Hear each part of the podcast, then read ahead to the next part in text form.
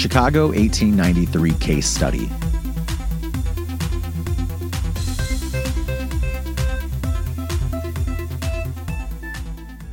Eighteen ninety three, Chicago's Columbian Exposition represents a collection of works, most notably a book and documentary film that are available on Amazon. There are a number of book and video versions available across the web, as well as merchandise and a film soundtrack available on Bandcamp.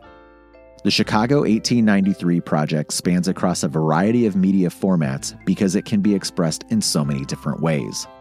Though it wasn't my intention when I initially began posting about it on Twitter in the summer of 2018. I just enjoyed the legacy of the event as a lifelong resident of Chicagoland and wanted to share the photos I had acquired in an antique book called The Dream City.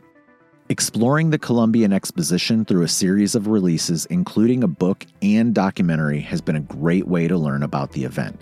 It's also been an excellent vehicle for displaying my ideas about content development in general. Ideas can be converted into all sorts of forms about the World's Fair of 1893. I want to express themes across every platform I can. You can connect with this project on Facebook or Twitter to follow along as it develops further. The plan is to host live showings of the film with historians working in academia and perform solo interviews with additional filming for an extended cut of the documentary to be released in the future. It is also making its way to the realm of extended reality, such as virtual and augmented reality headsets.